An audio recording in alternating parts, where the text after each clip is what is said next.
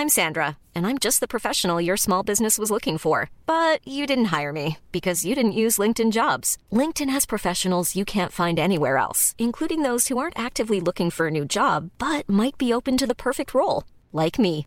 In a given month, over 70% of LinkedIn users don't visit other leading job sites. So if you're not looking on LinkedIn, you'll miss out on great candidates like Sandra. Start hiring professionals like a professional. Post your free job on linkedin.com/people today.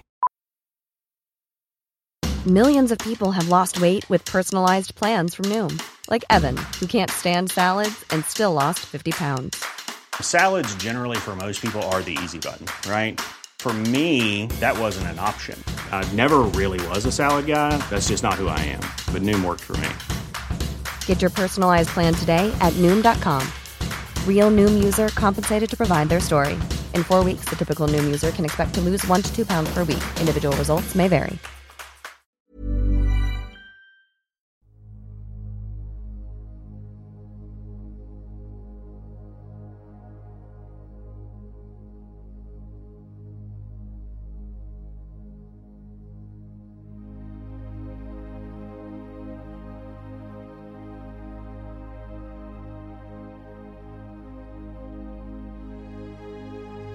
Ljus eller mörker gäller människor i den fysiska dimensionen och varelser i alla andra dimensioner.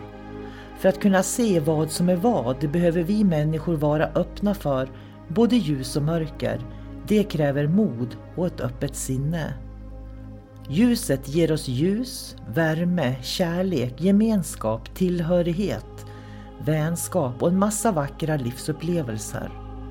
När vi talar om mörkret i podden så är det när vi människor upplever förvirring, kaos, hot, angrepp, manipulation, splittring som bidrar till att man känner sig ensam, isolerad och rädd. Att vara i sin egen kraft är att våga se verkligheten för vad den är och där göra medvetna val. Du kan bara kontrollera din värld, dina känslor, din livsupplevelse och det är att vara i sin egen kraft. Varmt välkommen till podden Kosmiska samtal.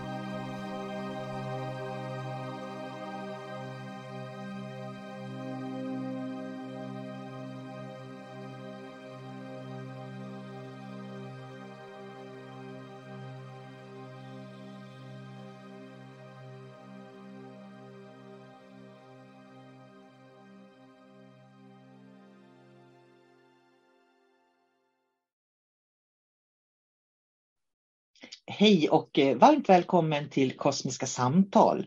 Jag heter sol karina och jag sitter här med min vän David Gran. Eh, så jag säger hej David. Hej hej sol karina Och vi arbetar ju bägge två som eh, andliga lärare, skulle jag vilja använda det ordet, även på dig. Och med det så in, för att jag vill inte definiera oss som medium egentligen. För om jag definierar oss som medium, då tror folk att vi springer omkring och, och i hemsökta hus och, och letar efter spöken. Och det är inte direkt så vi jobbar, utan vi jobbar ju med människors positiva utveckling framåt, kan man säga. Och när jag pratar om att vi är andliga lärare så betyder ju inte det att vi är upplysta på något sätt. Utan det betyder att vi har kommit till en, en plats i livet där vi kan leda oss själva och ta våra erfarenheter för att hjälpa människor att lära sig och leda sig själva, skulle jag vilja säga. Så att det är väl min definition av en andlig lärare. Att jag har lärt mig leda mig själv och jag delar min erfarenhet så att andra kan leda sig själva också. Vad tänker du om den definitionen? Eh, jag tycker att den var bra. Eh, för precis som du, så jag kan inte identifiera mig som ett medium till exempel. För det, det är så många som får förutfattade meningar då, utan det, det, är svårt att säga exakt vad, vad det är. Jag vill egentligen inte, inte ha någon, någon titel, för det, det, skapar snarare en begränsning för mig. Eh, så att, men det, det jag kan sträcka mig till det är att jag, eh, jag observerar dimensionellt. Det, det, det, är det jag gör. Jag vandrar i dimensioner och kan, eh, kan se från ett högre perspektiv saker och ting. Och från, o, från, olika perspektiv. Jag brukar, jag brukar ta den här liknelsen med trädet när jag har mina esoteriska utbildningar. Att, eh, att man ska föreställa sig alla dimensioner som grenar på träd. Och du har möjlighet att förflytta dig från gren till gren.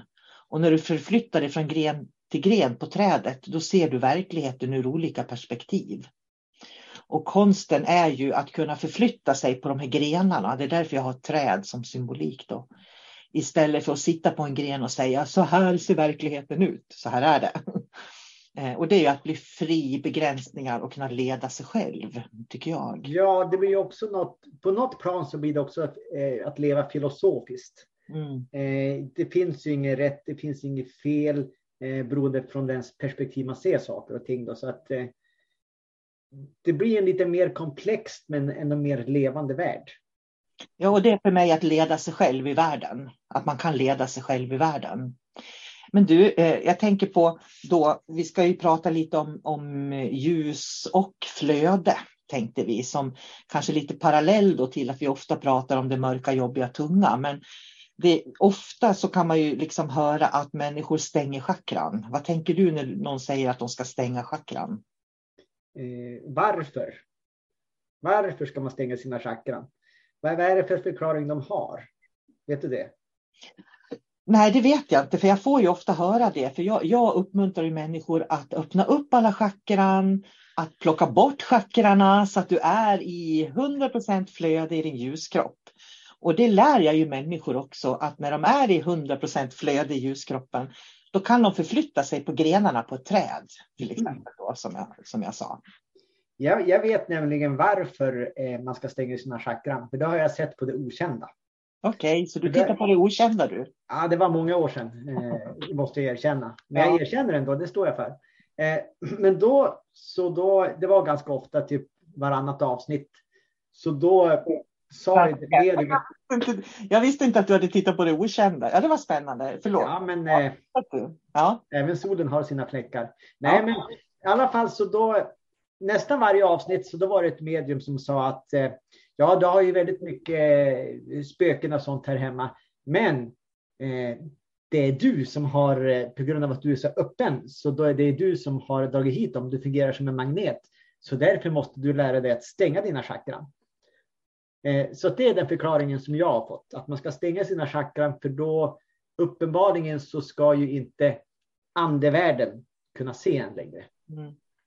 Eh, men så det, ser inte min verklighet ut riktigt. Nej, det är jätteintressant eftersom vi består ju av energi.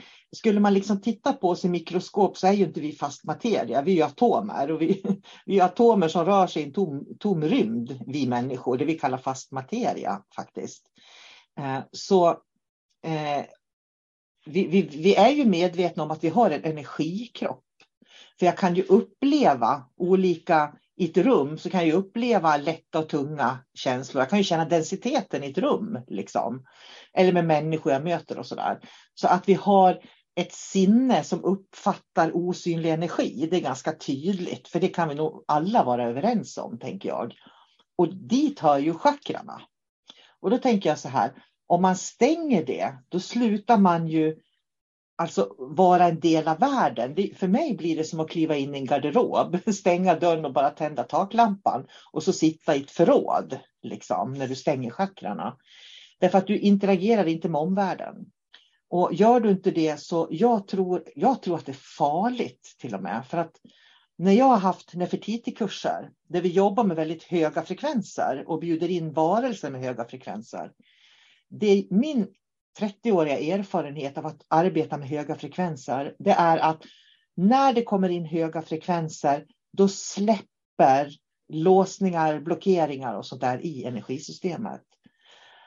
Men eh, det innebär att man öppnar upp energisystemet. Det är det vi gör. Så då är det så här, vad händer då när man stänger ner?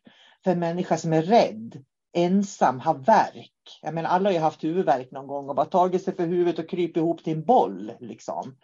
Så det som händer när vi upplever smärta, värk, tunga energier, det är ju att vi drar ihop oss. Så i min värld, om vi ska vara friska och må bra, då ska vi skapa flöde. Och jag får ju ofta den frågan på kurserna, för då, då, alla medium säger ju till folk att de ska stänga chakrarna för de är för öppna. För mig så handlar det inte om att vara för öppen, utan för mig handlar det om att vara öppen och kunna hantera det som kommer. Det är det som är grejen. Ja, för jag lyssnade på ett medium som sa att eh, han stängde sina chakran flera gånger per dag. Och då tänkte jag så här att återigen att vara kritisk. Vem tjänar på det? Vad händer om jag stänger mina chakran? Eh, Okej, okay, jag eh, stänger ute flödet i min kropp. Jag stänger ute potentialen att, att liksom eh, må bättre, eh, att känna in omgivningen.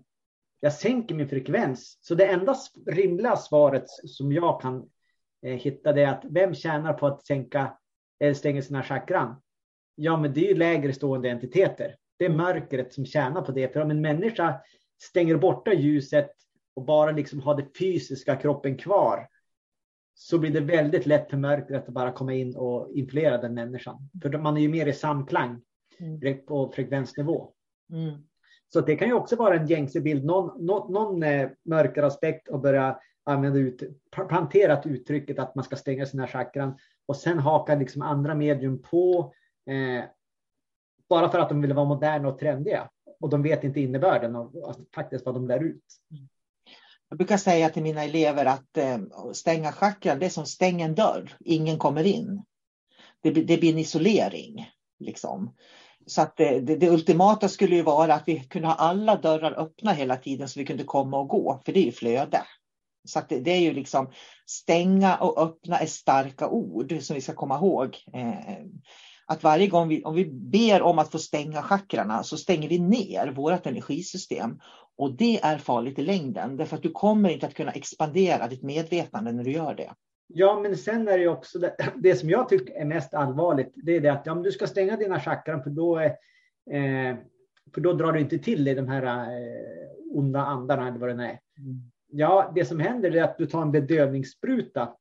Eh, entiteter kommer fortfarande stå utanför dig, kanske äta på dig och påverka dig, men du känner den inte. Så det är bara en stor liksom, eh, värktablett som du äter. Mm. Det löser ingenting att stänga sina chakran. Det är spännande för du och jag jobbar ju väldigt mycket med ljus och, och, det är inte på något sätt att vi liksom har hittat ljuset utan vi utforskar ljuset skulle jag vilja säga. Och, och vi gör det tack vare väldigt starka ljusupplevelser som vi har haft. Jag har ju varit, jag har ju haft nära döden upplevelser när jag verkligen har varit på andra sidan flera gånger i mitt liv. Eh, så att jag har ju erfarenheter av att komma tillbaks från de döda som man brukar säga och eh, jag tänkte jag ska eh, berätta om det på en podd också om hur, hur, hur det var att gå över till, hur det var att komma till den här platsen där man får göra de här valen om man ska dö eller gå tillbaks till jorden. Det finns liksom en sån plats. Och det är väldigt kraftfullt. Och det vi jobbar med det är ju Shamballa. då, för Shamballa är ju känt som en icke-polär värld av ljus eh, som finns inom kabbalan, buddhismen, kristendomen, fast man kallar det paradiset. Eh, så i alla kulturer i hela världen så har man eh, en, en, eh, finns paradiset. Så att det, helt uppenbart finns det astrala världar och så paradiset.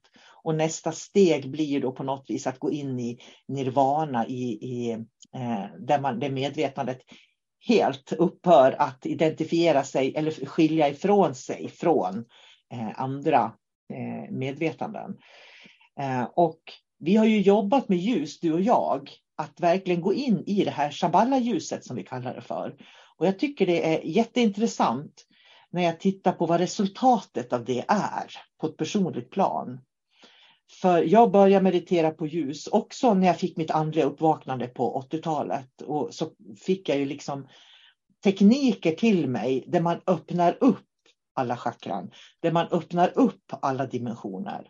Och därför blir det så spännande då när man nu för tiden ska stänga ner. För det är liksom inte det jag har övat på de senaste 35 åren faktiskt.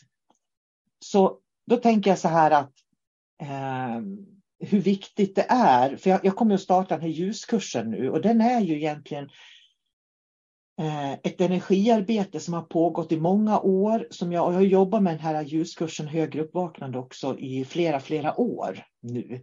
Hur jag vill att den formen ska vara, vad är det människor ska ta med sig. Och det var det jag tänkte vi skulle prata lite grann om. För det handlar ju om vilken vibration du vill vara i. Verkligen vilken vibration du vill vara i. Så först och främst måste du ju veta att den här vibrationen vill jag vara i. Så att man får lära känna den vibration man vill vara i. Och jag tror att för att kunna lära känna vilken ljusvibration man vill vara i, då måste man ha upplevt ljuset. Jag, jag tror faktiskt det.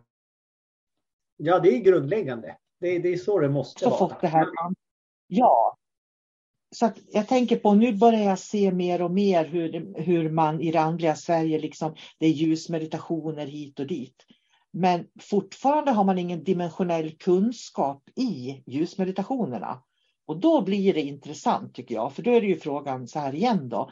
Vilken gren på trädet sitter de på och säger det här är ljuset?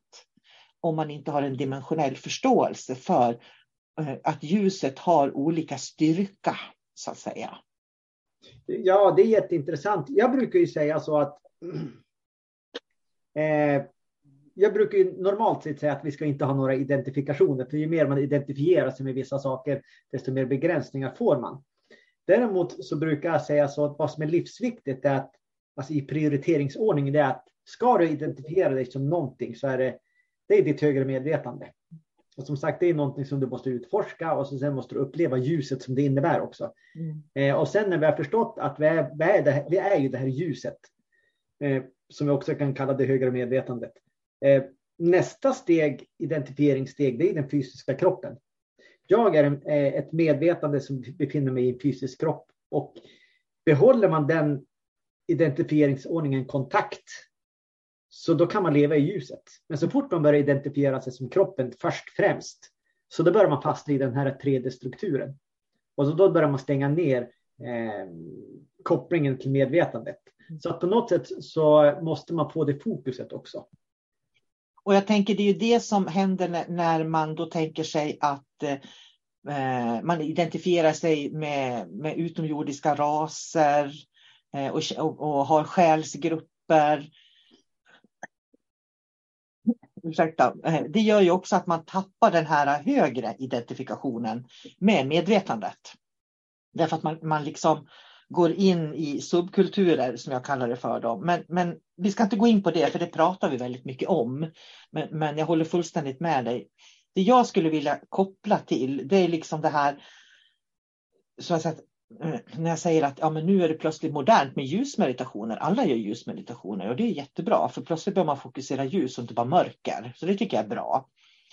Men eh, frågan är varför man gör det och man, vad det finns för grund i att man gör det. För att när jag gick Reiki Master 96 eh, hade jag min första Reiki-kurs i januari 97.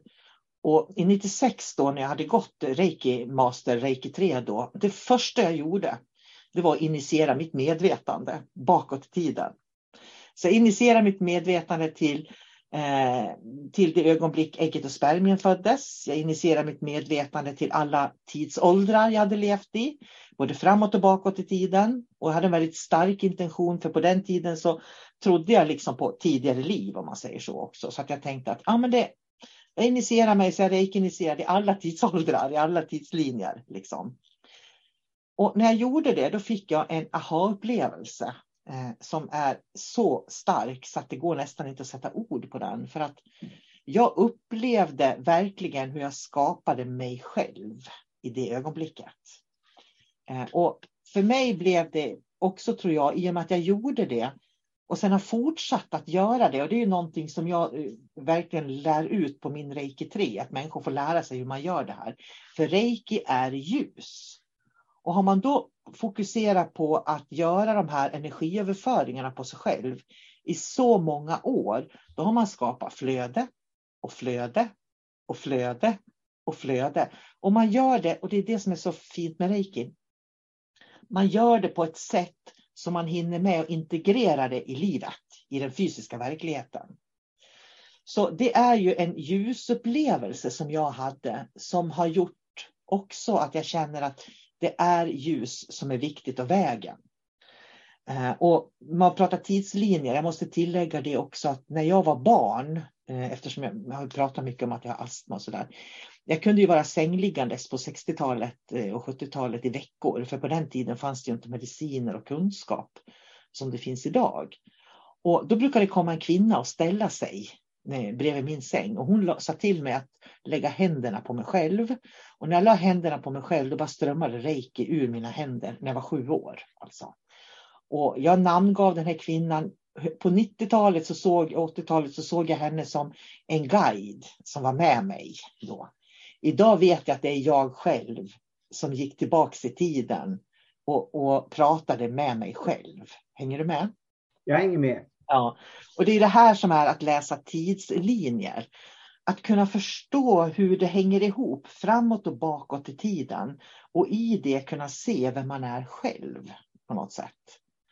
Och de flesta sinnena klarar ju inte av det här, men jag tycker det eh, är därför att man liksom vill eh, man har så mycket begränsningar. Det ska stängas och det ska öppnas och det ska rensas och det ska göras det ena och det andra. Ja, det är strukturer till max. Ja, det blir det. Om man ska vara ett, ett traditionellt medium så då är det, det är egentligen bara strukturer. Ja. På olika sätt. Så jag skulle vilja säga att alla de här olika ljusupplevelserna jag har haft genom livet, det är ju de som gör att jag kan leda mig själv och hjälpa människor att leda sig själva in i ljus också. Och jag vet att du har en, också en upplevelse. För förut så pratade vi om att när man expanderar medvetandet så får man en walk-in. Men det är inte det som händer. Det är inte så att det kommer en annan själ och hoppar in i en, utan en walk-in handlar om ett expanderat medvetande. Eh, och du har ju haft en sån, eh, också en sån ljusupplevelse kan man säga. Där du också har fått ett expanderat medvetande efteråt. Jo, det, det, kan man ju, det kan man ju känna efter den där upplevelsen. Och det är ju inte bara du och jag som har upplevt utan min gissning är att i princip alla människor har upplevt det här. Men en del eh, lägger inte märke till den eller bortförklarar det på olika sätt. Men alla har eh, vid olika tillfällen i livet någon sån här påverkan i, i olika grad. Då. Men det är, det är i princip att eh, berätta, berätta om det du var med om. Jag tycker du ska berätta om det. Ja, jag kan ta det. Mm. Eh, jag, jag minns att jag gick, eh, jag har en liten sommarstuga nere vid vattnet och så minns jag att jag gick en, en väg eh, uppåt mot en kulle. Och då kände jag bara att det gick tyngre och tyngre och tyngre att gå upp för backen där. Och så kändes det som att kroppen var stum och stagnerad och känslan var faktiskt att eh, jag kommer att dö. Det var känslan. Jag kände tryck vid bröstkorgen så att jag var jätteandfådd. Jag var aldrig rädd. Men jag satte mig mot en, en, ett träd där vid, vid sidan om och lutade ryggen mot den och det var soligt ute. Och när jag satt där då, då upphörde jag att existera egentligen. Eh, och jag började känna hur medvetandet kommer utanför min kropp.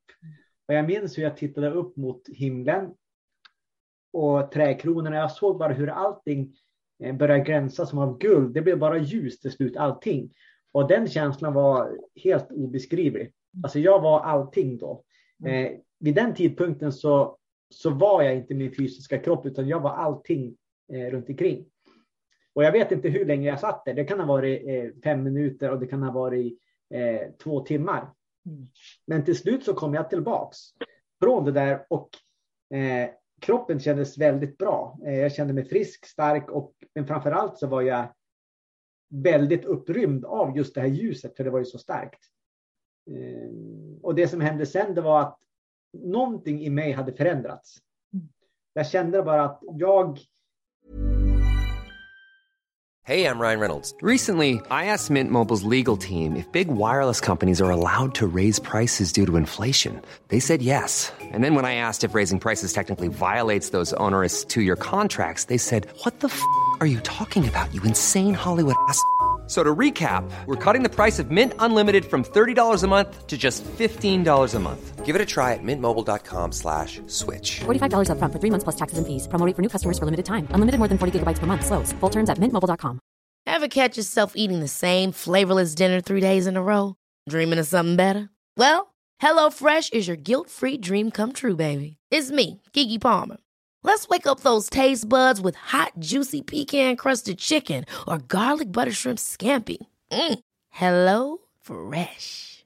Stop dreaming of all the delicious possibilities and dig in at HelloFresh.com. Let's get this dinner party started. Millions of people have lost weight with personalized plans from Noom, like Evan, who can't stand salads and still lost 50 pounds. Salads, generally, for most people, are the easy button, right? For me, that wasn't an option. I never really was a salad guy. That's just not who I am. But Noom worked for me. Get your personalized plan today at Noom.com. Real Noom user compensated to provide their story. In four weeks, the typical Noom user can expect to lose one to two pounds per week. Individual results may vary. Hey there, it's Michelle Norris. I'm host of a podcast called Your Mama's Kitchen. When I travel, I'm usually looking for a way to find a taste of home when I'm not at home. And one of the things I love to do when I am at home is entertain. And Airbnb allows me to do that. When I was in California recently, I rented a house that had a great kitchen. And when we were sitting around the table, we we're all thinking, we're in someone else's house. Someone could be in all of our homes as well. If you have a home, but you're not always at home, you have an Airbnb. Your home might be worth more than you think. Find out how much at airbnb.com slash host. Eh, jag är en annan person. Jag såg annorlunda på saker och ting. Och det var någon process som hade startats där. Och sen i efterhand när jag tittar på eh, till exempel personer som har nära döden upplevelser så beskriver de samma sak som jag. Det där att jag vet allting. Jag, eh, vid ett specifikt tillfälle så har man liksom, jag vet allting som har hänt, allting som händer nu och allting som kommer att hända. Man liksom är i det totala flödet just där och då. Och det var otroligt kraftfullt. Och för mig så var det ingen walk-in utan det är snarare en uppgradering om man säger så. Mm. Och jag kallar det för expandera medvetandet. För, för, det du beskriver, det är det som jag också har varit med om faktiskt flera gånger också. Eh, och, och, jag har trott liksom att, förut trodde jag liksom att, att min själ byttes ut innan jag fattade vad medvetandet är. Eh, liksom, och kunde skilja på det här. Och idag vet jag att det handlar om att man expanderar. Och jag tycker du beskriver det så fantastiskt vackert. Just den där känslan av att man vet allting, man ser allting. Och det finns absolut inget ego, inget hybris, det bara, man bara vet man bara är. Det, det är verkligen en, jag tänker på det engelska ordet bliss. Eh, det är som en välsignelse, mm. verkligen. Det är en andlig, verkligen andlig, helig eh, upplevelse. Och just det tillståndet skulle jag mycket väl kunna tänka mig att eh, det är det som är paradiset till exempel.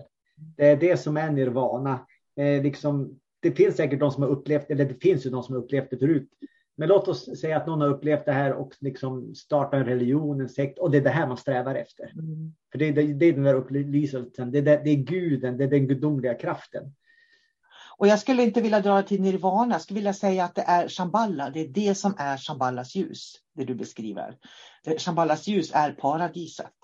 Därför att när du lämnar paradiset och går in i nirvana, då vet du inte ens om att du finns, om man säger så. Men du hade ändå en medvetenhet om att du finns, att du är ett medvetande. Och det är, ja, det, ja, och det, är det som skiljer. Det är det som är så intressant. Men tar man steget vidare, då, då upphör man att existera i så fall. Jag tycker det här är jättespännande för när jag började min andliga utveckling och fick mitt andliga uppvaknande så eh, fick jag ju tekniker till mig utav mitt högre jag. Och nu, nu hör det till saken att bland det första som jag började önska mig när jag insåg att jag kan be om det jag vill ha. Liksom, så bad jag om att eh, jag ville ha eh, all kunskap som går att få. Liksom, så, för jag har alltid varit en nyfiken person. Men jag ville leva mitt högre jag. Så att jag hade liksom som en ambition att jag vill leva så mycket som möjligt med ett högre jag. Och det gjorde att jag fick tekniker. Och de teknikerna använder jag idag när jag utbildar människor. Då. Och då kommer man till det här med varför man inte ska stänga chakran. För när jag lär människor den här tekniken, hur man expanderar chakrarna och går in i flöde, då upplever man precis det du beskriver. Det är så euforiskt, alltså oftast första gången man upplever det. Och jag har två elever som är före detta narkomaner. Som berättar att när de har tagit LSD så upplever de samma sak. Så att när man tar de här drogerna, om det är svampar eller ja, var alla de här drogerna som finns. Det som händer är att för ett ögonblick så släpps begränsningarna och du får uppleva alltet. Och det är oftast det man strävar efter då, kanske i drogmissbruk till exempel. Eh, men det där går att göra bara genom att du förstår att du stänger inte chakran. Du ska öppna dem och du ska öppna dem och du ska öppna dem. Och de elever som öppnar, öppnar, öppnar, öppnar, öppnar, de säger att efter ett halvår så är deras liv förändrade. De har en helt annan eh, vibration i kroppen, ett helt annat förhållningssätt att se på livet. Och det är intressant tycker jag, jätteintressant. Och det är kopplat till det du berättar och det här med, med att veta vilket ljus man ska meditera på eller söka eller andas eller vara i. Då. Ja, för, för det är det jag tycker är intressant. För, eh, när man har upplevt det här ljuset. Nu, nu hade jag en, en, upplevelse som var väldigt tydlig. Men jag vet ju jag vet ju hur man tar sig till det ljuset. För jag har ju känt frekvensen och jag har upplevt den. Så jag kan gå tillbaks dit mm. eh, och meditera på den. Men en människa som aldrig har känt det där ljuset eller upplevt det och så säger de att jag ska meditera ljus. Då är det också frågan, vad är det för ljusnivå de tar in? Så att det, det är också viktigt att har man aldrig upplevt det där ljuset så att då kan ju man ju ta, ta del av det eller bli guidad dit av någon annan som har varit där. Så det är återigen, som jag alltid säger, det är vikt, jätteviktigt att ha en lärare som har den erfarenheten så att de kan guida en till eh, den vibrationen, den frekvensen, för då kan man börja söka upp den själv också. Och det är det som den här ljusutbildningen som jag startar nu då i Umeå i maj, eh, Skåne i september och Fagersta i Västmanland i augusti. Och den kan inte köras via Zoom därför att teknikerna är så pass speciella då som man jobbar med att skapa den här höga ljusvibrationen, de här ljuscirklarna och ceremonier för att plocka in det här ljuset så att man ska få den här transformationen. För man ska komma ihåg vad är det som händer när, när det upplöser sig så där som, som du beskrev. För jag tycker du beskriver det så bra nämligen. Därför att våra, alla celler, vi har, vad har vi? Biljarder celler i våra kroppar. En cell kommunicerar med en annan cell genom signaler det är liksom i, i kroppen. Så att en cell innehåller ju eh, vårt DNA och arvet och sen är det som ett membran runt och så är det, är det som antenner som sitter på cellen. Så, eh, och så kommunicerar den med nästa levercell då, som är nästa levercell och, och, och, till slut så kommunicerar alla cellerna i kroppen med varandra. Och där har du det som är så viktigt att inte jobba med hemsökta hus, demoner, spöken, tunga platser. Därför att när du befinner dig på en sån plats så blir du den vibrationen och det är den vibrationen som kommer att vibrera i dina celler alla de här 40 biljarderna eller vad det är vi har i kroppen. Så det du säger också det är det att det är inte bara en risk att man blir eh, smittad av en, en, en entitet vid ett hemsökt hus, utan man kan till exempel vid långvarig exponering av mörker så blir man också sjuk. Olika sjukdomar i kroppen. Inte bara mörker. Ja, och, och, jag skulle ändå inte vilja säga sjukdomar därför att då blir det ju lätt så här att människor börjar koppla människor som är sjuka till eh, vibrationerna. Och det är inte riktigt det heller. För, att för mig handlar det då om att när vi gör de här ljusceremonierna och ljusritualerna så kommer vi att få en väldigt hög frekvens som vibrerar i oss. Och för mig handlar inte det om sjukdom eller frisk, utan för mig handlar det om att det är information. Förstår du? Det är ja. information. Så att när du, när du kan gå in i det här ljuset, precis som du beskriver, medvetandet expanderar. Man ser verkligheten för vad den är och man slutar skapa fantasivärldar och illusioner. Så att jag skulle vilja säga att sjukdomar har ingenting med det att göra. Utan för det är information. Allting handlar om information. Och det är det som är frekvenser. Så jag ser fram emot att få fördjupa mig i att lära ut det här till människor. För jag känner djupt inom mig att det är nog det här jag kommer att göra resten av mitt liv sen, tror jag. Faktiskt. Men det här är ju även kopplat till alltså, reiken som, som eh, du har gjort hela din karriär. Det är också ljuset. Ja, så att jag har liksom alltid hållit på med ljuset jämt, jämt, jämt, jämt. Min, min erfarenhet är ju det att i början när jag började upptäcka mig själv och började arbeta med, med energier, då var jag också mycket inne på det här att en viss manipulation. Ja, men jag ska gå in i knät om jag har ont i knät och så ska jag gå in och så ska jag jobba med knät och skapa flöde och så. Men med tiden, allt eftersom jag utvecklades, så då slutade jag att gå in i detaljnivå. Utan om jag liksom känner att nu behöver jag ljus, om jag har ont i kroppen eller vad det är, då startar jag ett flöde och sen sitter jag i flödet och jag styr inte tanken så att jag ska ha ett speciellt slutmål, att jag ska bli frisk i knät, utan jag sitter bara i ljus och liksom, det finns en aspekt av det som är jätteviktig, det är att jag nollställer mig själv, jag nollställer tanken. Eh, om man föreställer sig att eh, min hjärna är en dator och den datorn har, den är programmerad eh, på ett visst sätt och ibland så får man ju datavirus i hjärnan. Så att det jag gör är att jag nollställer hela systemet. Så att jag blir ren i systemet. Jag är bara i den här energin och jag är helt neutral. Och, det, och när man har suttit där en stund och, och mediterat på det där ljuset och är klar och stiger upp, då tänker jag inte på mitt onda knä längre. Jag har nollställt hjärnan. Jag har bara varit i ljuset. Så att, eh, återigen, man plockar bort de här, eh, vad ska man säga, reglerna och strukturerna som finns så att man ställer sig utanför. Jätte, jättebra beskrivning tycker jag. Jättebra beskrivning. Det är det här som är hemligheten med läk läkande och läkning faktiskt. För när jag kanaliserade Nefertiti Cosmic Healing och jobbade med den 2012-13. Det, det, är ju tekniker som jag har jobbat med 30 år tillbaks då, som jag alltid pratar om. Så. Och det som, det som var så spännande var att människor som kom till Nefertiti-kurserna, för då hade jag fysiska kurser, de kunde liksom komma och gå med käpp ungefär som man läser om i bi, såna bibliska berättelser eh, och kunde knappt gå. Men på söndag när vi var klara så hade de inga symptom i kroppen. Alltså det är jätteintressant tycker jag. Men efter två, tre veckor så kom symptomen tillbaka. Därför att då går man ut i den vanliga världen, i de här beteendemönstren, i de här gamla föreställningarna som man har. Och, och sen liksom plockar man tillbaks de vibrationerna och så får man ont i kroppen igen. Liksom.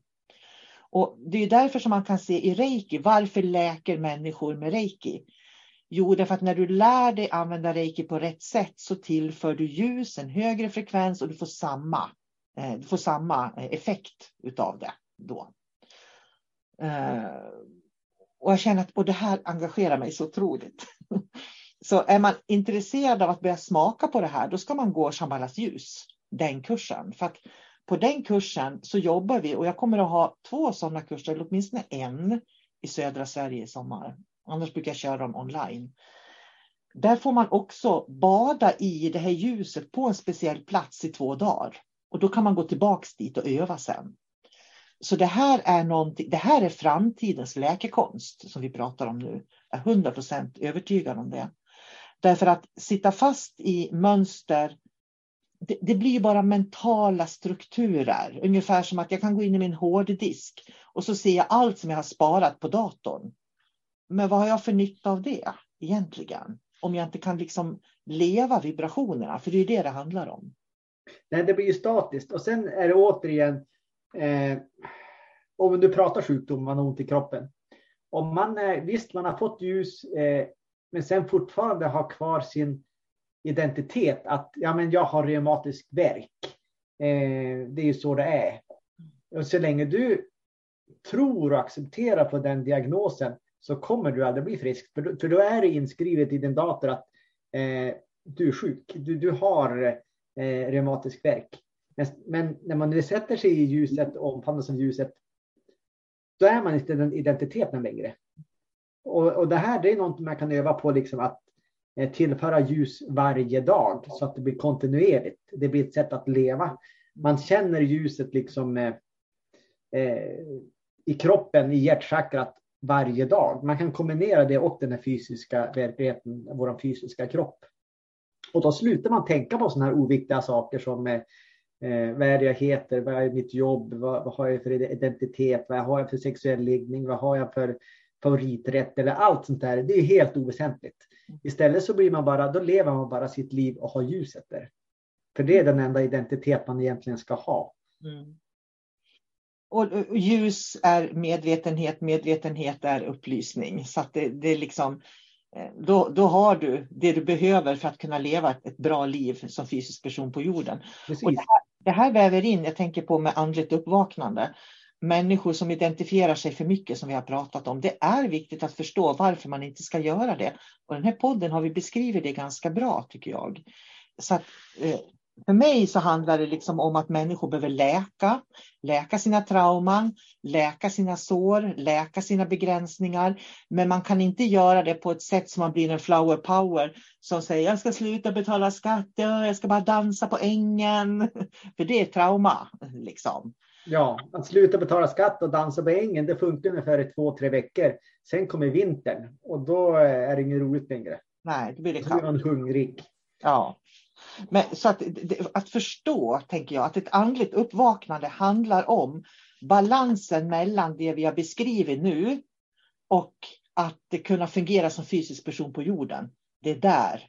För då, då har du ju ditt medvetande i din fysiska kropp och när de kan samarbeta för att allt det här däremellan med begränsningarna vi pratar om, det är det som är själen. Själen är våra erfarenheter. Jag tror vi ska sluta där. Vi har pratat 40 minuter igen, men så taggad på de här kurserna. Verkligen så taggad. Eh, för, för eh, det känns som att jag, det jag har jobbat för i hela mitt liv, det är verkligen den här kursen som jag kommer att ha nu. Eh, den här ljusutbildningen som jag kallar för högre uppvaknande. Då. Och högre uppvaknande är ju ett varumärke, så att det är ett varumärkesskydd på det också. Då. Och där man får lära sig att hur sitter jag i ljus så att jag kan få mina celler att vibrera på det sättet? Det är det det handlar om. Och det är ingenting som man kan göra en gång eller två gånger eller varannan dag. Man måste göra det hela tiden, öva hela, hela, hela tiden och kanske till och med flera gånger om dagen ibland. Ja, det är ett sätt att leva. Ja. Helt enkelt att, att ta in det här ljuset. Mm. Eh, det finns ju liksom inget annat sätt. Eh, lära sig en metod, ett sätt att hitta dit och sen applicera det i livet. Mm. I alla skeenden. Mm. Utan att göra något märkvärdigt och konstigt av det, utan det är egentligen det, är det mest grundläggande man, man har om man väl plockar fram det. Så där du har din intention, dit går energin. Kan vara bra att komma ihåg också. Då. Så nu när jag har, sett det okända och, och så har de gett mig råd om chakran och sen har jag hört oss prata om, om chakran. Eh, då får ni lyssnare välja, är det, vad är bäst att stänga sina chakran eller öppna sina chakran? Eh, då får ni ta ställning till det helt enkelt. Och, och också fundera liksom varför säger man olika? Och, ja. Och jag, kan, jag, jag, ska säga det att jag ska ta och lägga några länkar, för jag har lite länkar till min den här digitala kursgården som jag har. Där man kan lära sig den här 12 chakra aktiveringen om man skulle vilja det så kan man lära sig den. Annars så rekommenderar jag att man går den esoteriska utbildningen för mig. För där får man lära sig alla de här grenarna på trädet. Man får lära sig hur man plockar bort dem och hur man, plockar, hur man tonar in. Så att man liksom verkligen kan göra såna här dimensionella resor. För det är det den esoteriska utbildningen går ut på. Att kunna göra. Och när vi väl kan det, då kan vi välja var vi vill vara någonstans i livet också. Och på något vis, jag vet, för det är många som har eh, gått min esoteriska utbildning som har varit högkänsliga, så de kan inte hantera energin omkring sig. De har varit utmattade och utbrända. De har varit vilsna i livet och vet inte vad de vill, vilka de är. När de har gått den esoteriska utbildningen ett år, ingen, som har en, ingen har en utmattning kvar, ingen har en högkänslighet kvar. Alla har lärt sig, det är min erfarenhet, hur de ska hantera eh, energi. För det lär man sig på kursen. Faktiskt. Det är fantastiskt. Ja. Jag hörde också om, om någon som hade gått en kurs som eh, inte hade kunnat sova på flera år och ätit sömnmedicin. Eh, men efter hon hade gått hos dig så då, eh, då kunde hon sova utan medicin. Och det är också liksom, det är helt fantastiskt och det känns ju jätteroligt. Och då, då är det viktigt att komma ihåg, vi pratar då om att öppna upp flöde. Inte att stänga ner någonting. Vi pratar om att öppna upp och att öppna upp på ett sätt så att man också hinner integrera det i det fysiska livet. Det är därför som jag säger att om någon behöver många samtal, kanske ibland under ett år till och med, för att verkligen vända de här invanda beteendemönstren man har i huvudet, i tankarna, då rekommenderar jag David. Han är otroligt tolerant lyssnare och som kan ifrågasätta liksom, hur tänker du här nu då? Så.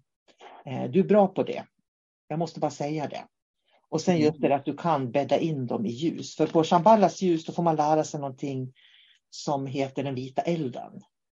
Och den vita elden den kommer från David. Och det är verkligen att manifestera ljus. Puff. Så. Jättespännande. Mm. Men det är spännande för nu när vi har pratat så då, då har jag naturligtvis eh, egna tankar och reflektioner och så. Det är ju sånt som du och jag har pratat om under flera års tid och i samtalen så har ju vi eh, dragit slutsatser och kommit fram till saker och ting.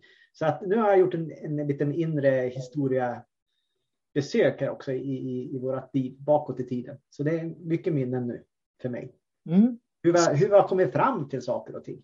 Ja, visst är det fantastiskt. Genom erfarenhet och så samtal. Eh, och så sitter vi här idag. Helt ja. Och då vill jag tillägga att det vi har gjort, det är att vi har lagt väldigt mycket tid, eh, eller inte väldigt mycket tid, vi har lagt tid varje dag på våra andliga övningar. Så att det är inte så att vi går omkring och inte har, vi, vi har ett fokus på våra andliga övningar. Eh, och utan att lägga någon värdering i vilka andliga övningar vi använder oss av. Så att människor, vill man gå framåt i livet, vill man utvecklas, då ska man fundera på vilka andliga övningar eh, man har varje dag. Så är det ju. Och sen när man kommer till en viss punkt, då har man med sig det här, ja, låt oss kalla det ljuset då. Eh, liksom, oavsett vad jag gör, om jag far och hälsar på eh, en kusin och så äter middag där och kanske ser någon film eller någonting. Så har jag alltid med mig ljuset som i grund. Så att det blir ju, ju mer man integrerar det här ljuset så, så skiner det igenom i alla situationer som man, som man befinner sig i. Och det är intressant för man kan också se hur det påverkar människor runt omkring. Mm. Och det är också en del av den här ljusutbildningen, att man ska kunna jobba med människor, ha ljuscirklar, ljusceremonier, göra ljusbehandlingar. Det är ju liksom resultatet av den här äh, fyra helgers utbildningen under ett år. Så att man verkligen ska kunna gå in i den här frekvensen av ljus, leva den och förmedla den till människor också runt omkring. Ja, alltså förmedla bara genom sitt sätt att vara. Ja. För jag menar, jag behöver ju inte gå och hem till min bror och säga nu, nu ska du börja arbeta med ljus. Nej. Det räcker att jag har hittat ljuset. Eh, om jag nu umgås med min bror så kommer han att känna ljuset och ta del av det. Mm. Eh, och sen då börjar ju liksom hans arbete. Han får ju ta ansvar för hur han kommer att reagera. Men eh, jag har märkt att vad ska man säga, relationer har förändrats runt omkring mig på olika sätt genom mitt sätt att vara. Jag har ju valt ljuset och jag tar ställning för det också. Mm. Och då får det en påverkan på andra runt omkring. Och jag skulle vilja säga att den som, den som inte kan se mörker kan inte se ljus. Jag vill bara säga det när vi avslutar. På något vis så, så är det här själens mörka natt. Att kunna se och förstå mörkret. Mm. Um, och, och kliva ut på andra sidan och vara i ljuset och fortfarande kunna se mörkret men inte vara en del av det. Det, det är verkligen någonting som alla kan lära sig. Ja. Nu ska vi runda av, vi har pratat 45 minuter men det, det här är sånt där som står mig nära om hjärtat också. Då. Det här när vi pratar om ljus. Så jag hoppas att alla ni som lyssnar ska känna er välkomna. Eh, att kontakta David om ni behöver hjälp naturligtvis med samtal och behandlingar. Och att ni är välkommen till de här ljuskurserna som jag kommer att ha eh, med start nu då 2023. Eller lära sig reiki, för det är också ljus faktiskt. Ja. Mm. Tack David för ett eh, fint samtal. Ja, tack detsamma, Sol-Carina. Mm. Hej då. Hej då. Mom deserves the best, and there's no better place to shop for Mother's Day than Whole Foods Market. They're your destination for unbeatable savings, from premium gifts to show-stopping flowers and irresistible desserts. Start by saving 33% with Prime on all body care and candles. Then get a 15-stem bunch of tulips for just $9.99 each with Prime. Round out Mom's menu with festive rosé, irresistible berry chantilly cake, and more special treats. Come celebrate Mother's Day at Whole Foods Market. Even when we're on a budget, we still deserve nice things. Quince is a place to scoop up stunning high-end goods for 50 to 80% less than similar brands. They have buttery soft cashmere sweaters starting at $50, luxurious Italian leather bags, and so much more. Plus, Quince only works with factories that use safe, ethical, and responsible manufacturing. Get the high-end goods you'll love without the high price tag with Quince. Go to quince.com/style for free shipping and 365-day returns.